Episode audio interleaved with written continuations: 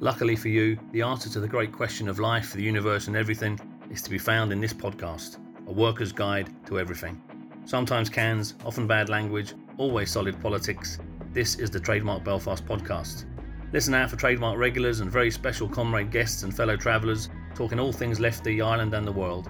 We remain, as always, anti sectarian, anti racist, and anti fascist. Enjoy. Buenas Saltas. I'm joined today by usual Sean Byers. Sorry, actually, Dr. Sean Byers. He's very busy this morning. I know that very busy at the moment. He's given us an hour of his time, um, and also by Sean Fearon, a very good comrade of ours, currently a PhD candidate at Queen's University Belfast, looking at finance and a just transition. Also, an environmental activist and political activist. You're very welcome, lads. We're here today to talk about, I suppose, um, the subject of a transition to a democratic, green, sustainable, and kind of Star Trek like utopian future, and one in which we don't have to worry about confronting the runaway power of capital or imperialism. It will just happen, apparently, because it's the right thing to do uh, without any struggle, without any pain. It's all good. But we are going to talk about that particular issue about how this project of the green transition will have to confront capital and will have to confront imperialism. And we'll do that in a podcast pre Christmas. But we're going to start today with a chat about some of the ideas, and some of them are very good ideas over the next this podcast and possibly another podcast um, are floating around. Some of which have been implemented on a kind of tiny scale um, that show us how moving beyond fossil fuels and this current kind of extractive system is possible, and saving our wee planet is possible. Now, of course, there's a big issue of power, which we have to get into on a future podcast. But today we'll concentrate on the issues of green finance and the Green New Deal and just transition and those kinds of ideas if you're interested. And we're going to start here in Ireland and then we'll expand the debate out. Um, and if you'll excuse the kind of slight lazy anti-Irish racism of British press, they had a headline in one of their papers a few years ago that described a renewable energy scandal in Ireland here. We know it as RHI or Cash for Ash, the renewable heating, uh, heat incentive, as Enron on Craggy Island, which I know is slightly less. I still thought it was funny. And uh, and if you remember Enron back 20 years ago, uh, when uh, a bankruptcy of a massive corporation and Arthur Andersen, one of the largest accounting firms on the planet, collapsed with it, um, is worth about 64 billion, about the same amount as the Irish bailout of 10 years ago. Um, but the cash for ash scandal was a huge scandal, Sean Fearon, and I want to come to you first and tell, tell people who've not heard of it because it kind of got subsumed, didn't it, um, with the collapse of the assembly and then with COVID. But it was a, it is a huge scandal. Give us some of the background to it, mate. Well, I mean, it was huge uh, politically. It had a massive political cost to it as well. But I think it, it goes to show, um, I mean, the folly of policymakers here in Britain. When you have a, a, policy objective about how you want to achieve, say, greater renewable energy share, whatever it is, you instantly have to get some sort of contrived, fucking complex mechanism to get the market to do it. Um, so, I mean, the, the, scandal behind the RHI was the tariff rates that were, were given, the amount of subsidies were given for people burning wood pellets, which is by no means the cleanest energy source available to here, especially considering the fucking the, the sheer amount of green energy that's there. But the one on the news at the minute is this brass for muck scandal, which is potentially equally as, as had the Irish or whatever in its in its name but it's this NIRO scandal, um, and it's you know I think the ultimate cost behind RHI that they said was going to cost the state was about half a billion or something like this. That's it's, a lot. Of, that's a lot of money for a small little place like this, mate. Huge, huge, and and I mean it was going to be over the course of decades. This one that they estimate because the NIRO scheme, this Northern Ireland renewables obligation. Uh, that was going to be taken out till 2038 or thereabouts. Uh, it was ultimately going to cost consumers or people that are buying electricity up to 5 billion. Um, and that's partly because it ended up resulting in the same gaming that RHI did, but this time through anaerobic digesters, which, you know, I think, and I mean, the evidence is out there, there's just a clear link between it and the agricultural sector here, which is our big business, it's our big corporation and their capture over, um, you know, the, the government in the north. So, I mean, essentially, you've got generators within this scheme. So anyone, this is the NIRO scheme now, anyone who wants to generate renewable electricity. So it could be solar panels, you guys, you know, whatever you've had on the roof or a wee small wind turbine or whatever else. Uh, you generate renewable electricity. Ofgem set up this scheme in 2005. They give you rocks for these. So they're renewables obligation certificates and they're effectively the currency of the scheme, right? So as a generator, you have it, then you pass it on uh, to providers of electricity. So these are the guys that pump electricity into homes and businesses, your Power NIs and electricities and that sort of stuff. and they have an obligation placed on them that they have to have a certain amount of these rocks per the amount of electricity that they're providing every year. Uh, you know, Ofgem gives them that one as well. So they have to buy them off the generators. Um, so then they go back to Ofgem at the end of the year and say, look, we've met our rocks quota for the year. We have, you know, the amount of certificates that we need. Um, hey presto, it's all done. But they pass the cost of these once they buy the rocks. They pass the cost of these on the consumers, so they they're ending up paying for it. Um, the problem arises when that I think in 2005 when the scheme was set up, um, it was agreed that the North would have maybe about a third of the of the obligation that Britain would have. So uh, you know, the, the ultimate amount of rocks, these certificates that the providers needed would be about a third of the level that that providers to homes in say Doncaster or Brighton would have needed, you know, to provide electricity. Um, and so, you know, they had there was there was a lower amount of them, but the generators, the people who were creating the electricity and getting the rocks and making the money, could sell them wherever they wanted uh, across Britain or wherever else. So, uh, you know, they, they were making money hand over fist, but there was a lower obligation on the providers to send them, you know, to people's homes and all that sort of stuff. So the cost was lower, but the generators of, of the electricity were making a clean fortune. And now, what kind, of, what kind of money are we talking about? Well, the the the ultimate cost, I think, uh, that so five billion was the ultimate cost at the end of the scheme. But what happened was, and this is the link to, um, you know, the agricultural sector here. I mean, in about 2010, after the scheme was running for five years, Arlene Foster was the minister then and says, "Here, hang on a wee minute it's only wind that's coming on board, you know, that's that's getting these rocks to incentivize new renewable energy. What about anaerobic digestion?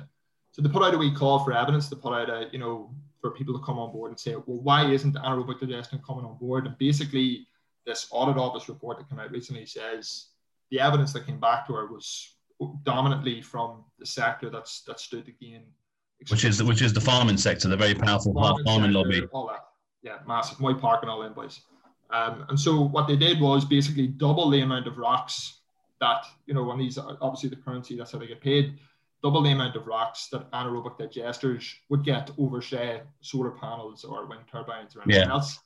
Uh, and so they start to make, you know, a fortune over that. It's, uh, it's, it's, amazing, Sean, isn't it, that there's two massive scandals now emerging in Northern, this tiny wee place here. I mean, you've got RHI and then this latest one, the Northern Ireland Renewables Obligation. We're talking billions of pounds of profits, of subsidies.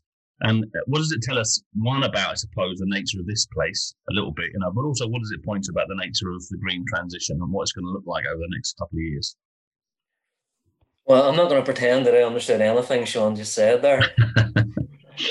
but, but one thing I picked up on reading about this this latest scandal is that uh, it, what's supposed to happen is you're supposed to start with these sort of green schemes. You're supposed to start with high levels of subsidies, um, and then dis- decrease the subsidy gradually as these technologies become established. And what happened was Foster did the opposite. Yeah. she increased subsidies. Uh, she increased the subsidies, made it more generous as the as these systems were becoming established and as the subsidies were being uh, reduced in in Britain. So that tells you a lot about the you know the state of how things are, are done here. I think it tells us two things. Um, as Sean has sort of alluded to, it, it gives you an indication of the, the power of, of civil servants who are coming up with these contrived mechanisms and bamboozling politicians who don't have the capacity to articulate or, or think of a, a an alternative. Um, but also just in terms of the DUP, I mean, the, D, the DUP has been implicated in successive scandals. Um, Red Sky, we're, we're a wee bit parochial here, but Red Sky, NAMA, RHI, uh, you had the Ian Paisley, who was going on holidays at, the, on the, at the expense of the Sri Lankan government, um, and, and now this. Um, and the DUP, because of mandatory coalition here, and because the DUP uh, are seen to be sticking it up to the Shinners, um, they can do whatever the fuck they want and they'll still get re-elected. And then you know that just tells you a, a, lot about the state of this place. In terms of the, I was just going to move on in terms of the, the, the what tells you about the green transition and and how things are likely to be done here uh, in in the north. We do have a a particular obsession here with throwing money at the private sector.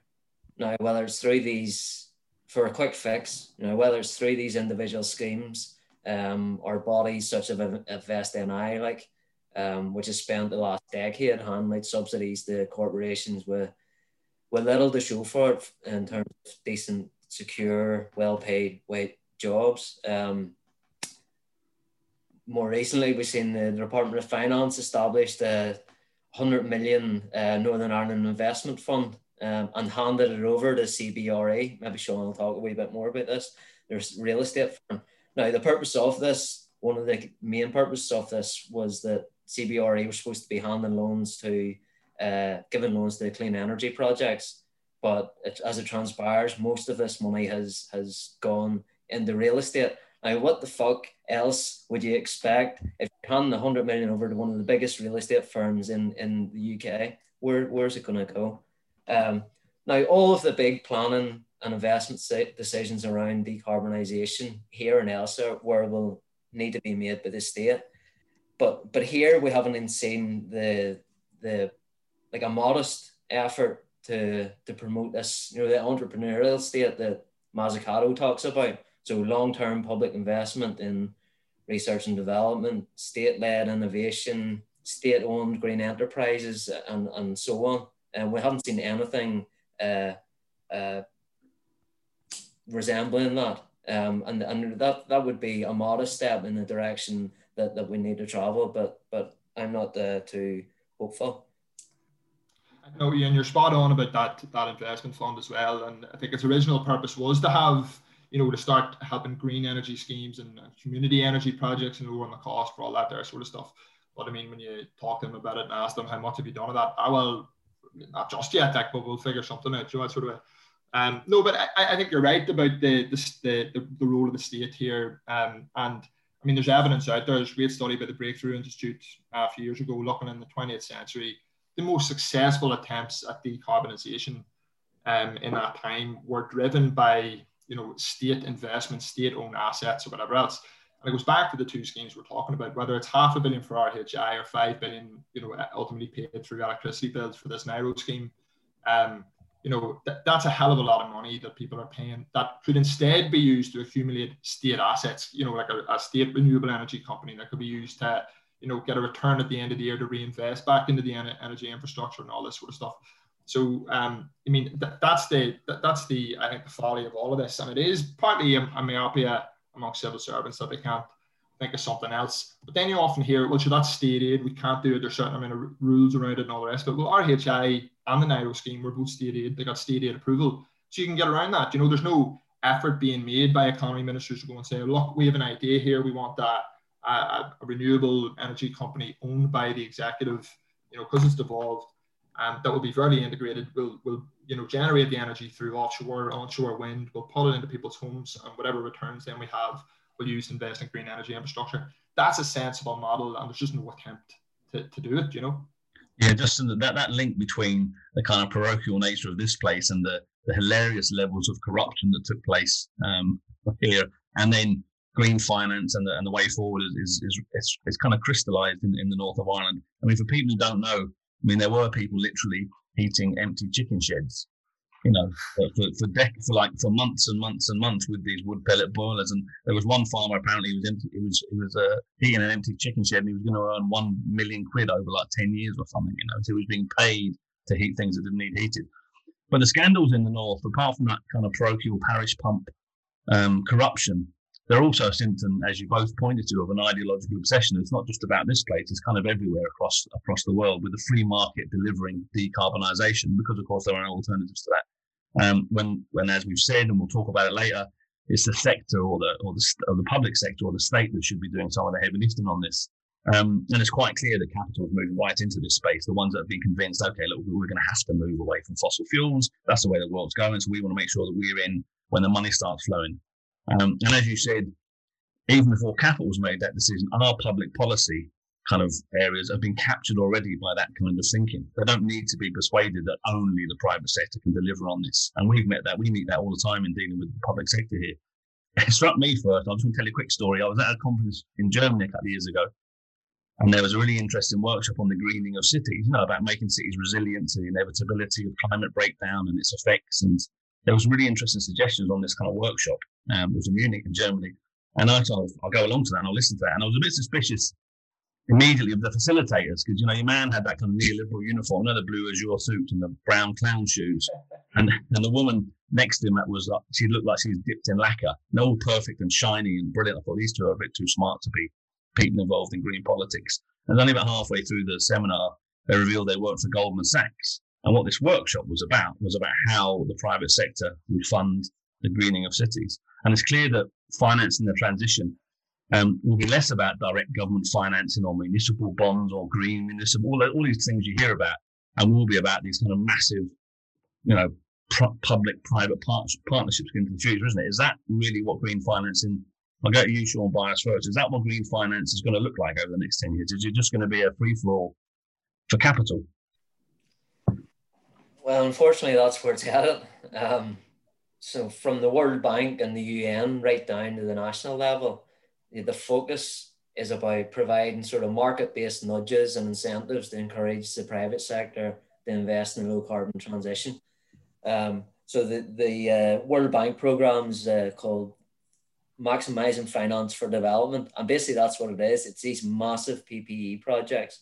So you have the public sector or the governments of the global south primarily um, putting up their public money to take the risk out of private uh, investments in the infrastructure that they need for a green transition and for you know for public services uh, and so on so that they're guaranteeing they're forced to guarantee effectively the profits uh, of private companies for activities that aren't profitable there's no like there's no profit to be made in a fucking like take the Irish example for uh, in a motorway.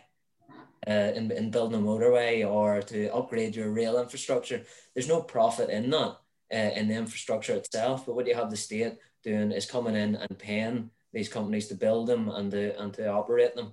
And what that does is it, it transfers massive risk onto uh, the citizens of individual countries um, and massive levels of, of debt uh, onto these countries in the foreseeable future. I mean, all the studies that have been done have shown that these uh, PPP projects with small, smaller ones at a national level and the big mega ones uh, cost much more to the state in, in the long run than actually it would cost for the state to just just build it, it itself. But unfortunately, that that's that's where it's headed.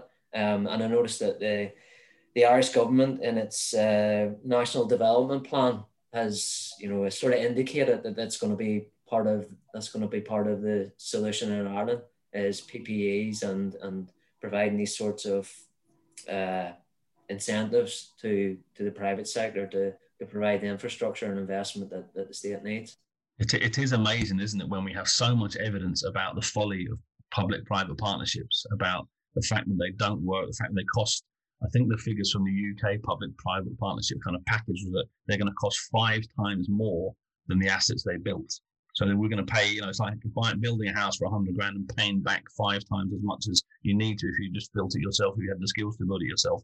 And we do see a, a raft of these new green public-private partnerships emerging. And as you said, Sean, how's that being paid for when you you know when the, when the private sector builds that stuff and uses its own capital well it wants that capital back plus interest so it just means imposing debt massive amounts of debt on future generations it's it's fucking ludicrous when you think about it and you also have these kind of public subsidies for transition to green energy going to google exxonmobil shell bp they're all being subsidized already by us whilst at the same time they're investing massively in brown and fossil fuel sean what about this green financing are we, are we fucked or is there any hope that or is this really the direction of travel it's going to be the private sector that's going to pay for the this pretend green transition. It's increasingly looking that way, and I mean, as you brought up the the the climate action plan in the south. I mean, there are big sort of mechanisms. This 500 million pound fund, 500 million euro. That was that, that's a vast amount of money the state could be using, as we say, to develop these, you know, the assets that are owned by the state. And we know even up until the 90s, the North owned its own electricity. Scotland had had massive success with hydroelectricity and developing it in the 50s, you know, and all that sort of stuff. So there's evidence there that, as you say, it's more cost effective, but it's also there's better outcomes for people uh, on the on the consumption side.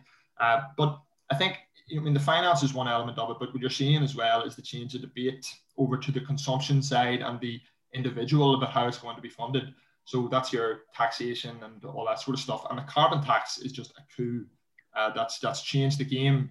I, I, think in the debate in the in the south of Ireland. Um, and I mean, when the committee was in Dublin um, and the, the, committee for climate action in the south was was looking at this, and they had John Fitzgerald on, the hitman economist for the for the Irish establishment, who's Garret Fitzgerald's son.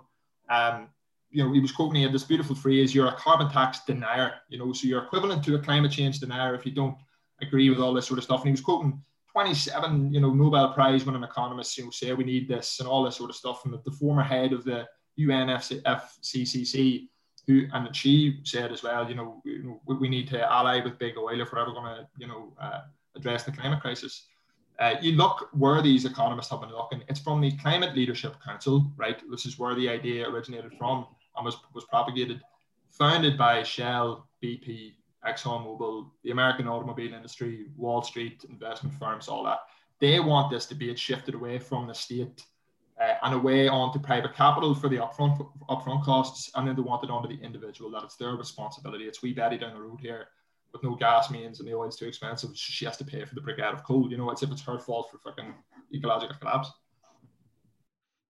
Yeah, the, the surprise there, well, not it's not really a surprise, is it? Is that the environmental movement, and particularly the Irish Green Party, are never more happy than when they're punishing the working class for the crimes of, of capitalism. You know, as you said, we Betty down the road going to pay for ecological collapse by having a taxes increase. I want to ask you a quick question, Sean, because I don't know very much about this, but I keep hearing stories about is carbon trading still part of that package or not? Because I read an article yesterday just in the Irish press about Mobile in Ireland. We're now doing carbon offsetting. They were going to plant 10,000 trees. We're not going to do anything to the rest of their business, but going to offset the burning of carbon by planting a few trees around Ireland. And I was aware of that one that Statoil, the Norwegian giant, state owned mostly, has bought a forest in East Africa to offset its use of carbon, and which has led to like forced evictions, food scarcity, fucking starvation of local populations. It's like this new kind of green colonialism or green imperialism is being imposed on the global south so that we in the global north go, well, actually, we're doing something, but we're, we're actually making things worse. So is carbon trading still part of this whole um, kind of uh, way forward? Well, I mean, the, the ETS system, as you're saying, still exists. I mean, there's a few uh, really key cases of like, as you're saying, big uh, uh, oil and, and, gas companies in Europe funding massive chemical plants operations, just dirty, dirty shit all around the, all around the world. Um, you know, to try and offset the cost of, of you know the carbon credits they were buying and all this. Uh, so yeah, it, it is a part of it, um, and I think it's you know it's not going to change because although I think it's changed and there's there's a wee bit of there was a flaw with it as it developed. Um, you mean it's still a massive part of the solution because you know this carbon pricing element is just an idea of trying to you know increase the cost of consumption of carbon, which has a place and there's some evidence for it and all that sort of stuff but it's not going to drive the, the dramatic, you know, vast decarbonisation that we need in such a short period of time, and it is a soft industry. Just to throw in a wee anecdote, tells you about how fucked up things are in the south. Um, back in 2011, the when Ireland was in the teeth of financial crisis, um, the government helped establish a green IFSC um, in in Dublin, right? With the help of a 6.8 million euro subsidy.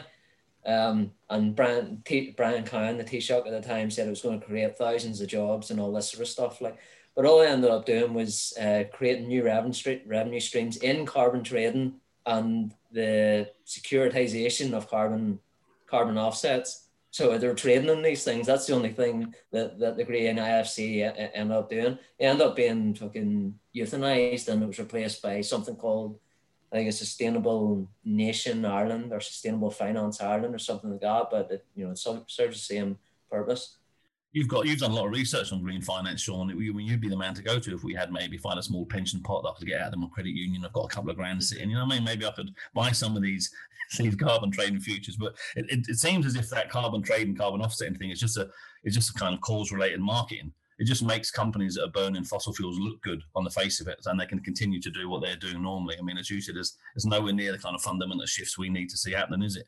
Um, in terms of where you can really see this kind of well, I don't want to say nailed on future because let's hope we can change it. But the European, it used to be called the EU Green New Deal, but I understand they dropped the word new out of it because they didn't want it to sound like Roosevelt's New Deal and kind of be accused of creeping socialism. You know, so they, I think they call it the EU Green Deal now, don't they?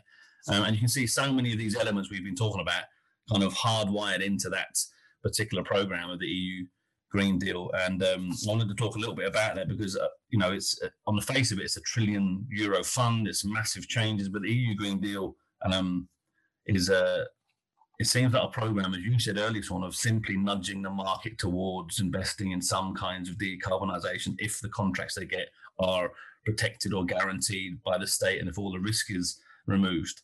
Um, it's kind of de-risking their investments in any kind of green future. Um, and it's about turning climate mitigation into profit, isn't it? Is that, is that basically what the EU Green Deal is? Is there anything else in it that I can kind of hang my hopes on? I got you first, Sean Fearon. Oh yeah. Um, well, look. I mean, you're saying about it. The the ultimate cost. I think they're saying was about one trillion euro or thereabouts. Uh, so about 100 billion over 10 years and all this sort of stuff. But only seven and a half billion of it is actually new money through this just transition mechanism that they're going to start to use to invest. Um, but I mean, that's essentially what it is. It's all about using the resources of the ECB to leverage uh, private finance and give them new profitable opportunities. Um, and I mean, there's just there's just quote, isn't there, about you know, don't don't tell me what your priorities are as a government or as, as a state. Show me your budget, and I'll tell you what the priorities are. Even compare that one trillion to the over two trillion that was used to pump liquidity into the euro system and the private finance through quantitative easing uh, after 2014, and it shows you how seriously the, the European Union and the ECB are taking this. If this is supposed to be you know this dramatic transformation in the economy to fucking get us away from existential dread you mean it, it's not there you know? Yeah it's entirely underwhelming i have to say when you look into the detail of it. I mean it is about unlocking finance. It's not about committing finance certainly not from the ecb or from the state um, and it's also about the stuff definitely about the continued liberalisation of our utilities, including water, continued privatisation, and of course pushing GDP growth. I mean, von der Leyen said that this is about making sure that the EU growth strategy is is nailed in and locked into this thing. So rather than move towards another form of measurement of growth and other type of growth, all of the ideas that we might get to talk about on our next podcast, they're just locking in the system that currently exists with more of this kind of greenwashing. Is that what this is, Sean? Is this just a, a massive greenwashing program, the EU Green Deal? Well, it's basically as said, like I mean, it's it's massively about you know sh- shifting the risk onto the EU public while the private sector enjoys any that, that it gets from from investment. Um, you look at the just transition mechanism included, it contains no guarantees at all that the money will reach the workers who need it.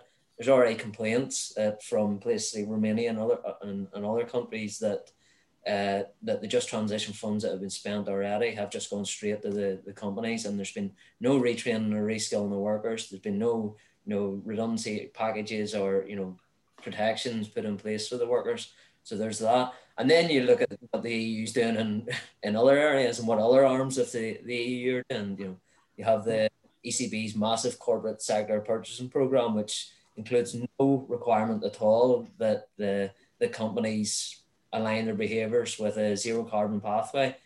The European Investment Bank was supposed to be the EU's big green investment bank, but it's still providing money to new green or gas infrastructure projects. Um, there's a new taxonomy uh, being developed. There is a classification system on green lending and investment, but it's just a massive exercise in, in greenwashing. It allows people to, to label their activities as, as green if they're on a pathway to, to, to, to sustainability or something like that. So it's the total uh, exercise in greenwashing. So it's a bit like it's a bit like letting BP change their logo to a sunflower and paying for that logo, but they don't have to change fundamentally anything BP does on, on the planet and then that, yeah, that, and that's it. And then what happens then is is money investment flows towards these sorts of activities. So they're labelled as green, and you have pension funds, and you have states, and every all manner of things investing in these activities. They might be labelled green and sustainable, but they're fucking they're, they're not at all. They're they're highly carbon intensive, and they may or may not be on a pathway to a more sustainable sort of uh, uh you know area. But uh, and then of course, just just finally, um, the the Common Agricultural Policy, the CAP, has has just been renewed, which all but and in its entirety, no changes to it, uh, which all but guarantees the destruction of the environment and the continued impoverishment of, of African farmers. So I'm glad you. I'm glad you segued into that, Sean, because I was going to provide our special section on. And now, folks, we're going to kick the EU in the balls. But you started that for me, so thanks very much for taking that, taking that responsibility from me. Sean Fearon, you wanted to come in there, mate. Uh, yeah, no, like, I mean, just back to the the, the, the bond buying program, and it, I mean, there were studies done on the last round of QE in about 2014 15 um, that about two thirds of it went into the four dirtiest industries in Europe. So, as you're saying, this was supposed to, you know, make its way into real economic activity and get demand up and create jobs and all that type of crack. Uh, but it just ended up inflating asset prices and all that. So, I mean, it remains to be seen what the effect of this round will be on carbon emissions and all the rest of it. But I mean, we can be maybe dutifully pessimistic because carbon uh, emissions during economic recoveries are much higher than carbon reductions are during uh, recessions and all that sort of stuff because who where does this finance need to go? It needs to go to cheap, you know, quick returns for dividends, all that sort of stuff. Um, so it's not going to be this patient long-term investing that we need to be. Any sort of bond buying program that we have now will almost inevitably see emissions rise in the short term. Yeah, I think what global emissions have dropped by something like four percent um, during during the pandemic, and they're bound to sort of rebound to much much higher levels in the event of uh, an economic recovery. But just see, just on that with the ECB's corporate sector bond purchase program.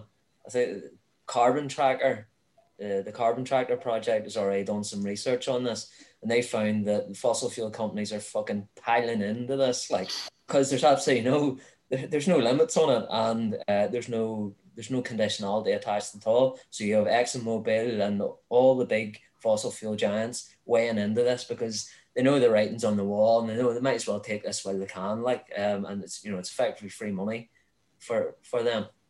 So basically, uh, is our conclusion then there's actually nothing of any worth in the European uh, Green Deal, and, the, and the, that's something. And the, and in fact, Polish miners who have lost their job in the coal industry have not been retrained as brand managers by their previous employers, but are simply on the fucking dole like everyone else. Um, look, last question. Hot shots. Yeah. um, I want to last quick question though, and it leads into what we can talk about next week. I think is that um, the failures of these supranational bodies to do anything really of any worth to tackle these, as you said, this existential crisis, Sean, and the existential dread that goes along with that crisis. Um, is it retreating to national programs can't be the answer either, can it? When we do need massive international cooperation, don't we, on tackling climate breakdown? But when you have these supranational bodies captured completely by by capital, by neoliberal thinking, it, it tends to take us back, doesn't it? To well, we'll do something locally, we'll do something nationally, and and people and activists like ourselves think, well, I can't do anything about that, but I'll maybe do something in my local community. But that disconnect is quite dangerous, isn't it? It is, and look, and as you say, we look, we might pick it up next week. But the it, it, back to some of the structural issues here um, that Ireland faces because all the monetary power, whatever that the South might be able to use, and I mean, it has deficit limits and all this sort of stuff that it can use to borrow and invest or whatever. That's held centrally in Europe. And then for the North, I mean, it's held centrally in Westminster. So you do have, the, there are real conditions placed in the state here um, that, you know, they will have to change. But as you say, Whitehall um, and second Brussels are equally in capture, you know. Sean, last word to you, mate, on this before we close, and we'll come back next week and we'll take these we'll take these ideas further through the and talk about the vehicles through which we might be able to achieve some change. But last word to you about that. I mean, that disconnect between these supranational bodies and the direction of travel, and then kind of where we are politically as activists and as political actors. Well, I, I, I think that a, a just transition to a low carbon economy has to be an international project. It has to be based on the principles of internationalism, but that's not to say that we need to uh, invest all our faith in supranational body, bodies to achieve it. I mean, it's been 20, 20 years or so since the Kyoto Pro- Protocol, like, and we've we've stood still since then. And you know, there there's there's a sort of cynical argument to say that all the focus on super supranational sort of bodies and and the initiatives that they're coming forward to is is designed exactly to, to you know distract attention from what actually needs to be done at a at a national level. I think Ann Pettifor put it well. Like she said that that it needs to be uh, the Green New Deal and a just transition. So one needs to be part of a collaborative rather than a singular project. Um, one that relies on the external cooperation but takes uh, different conditions into account and it's implemented by locally and nationally accountable institutions um, that reflect domestic conditions rather than investing all of our faith in, in the likes of the EU, the UN, the World Bank, the IMF, because it's you know that's going to get us anywhere. All right, well, that, that sets us up perfectly for the next podcast, Sean, where we're going to talk directly about these vehicles, if you like, for this um, intergenerational change we need to see, the Green New Deal, the just transition, and so forth. So, thanks very much for your contributions today, lads. Uh, we'll see you next time, and we'll get stuck into the Green New Deal and the just transition. All right, so good luck. I'm more. That, comrades, was Trademark Belfast. Thanks so much for listening in. We'll see you soon, either in the trenches or on the victory parade. Up the workers and slán go fóill.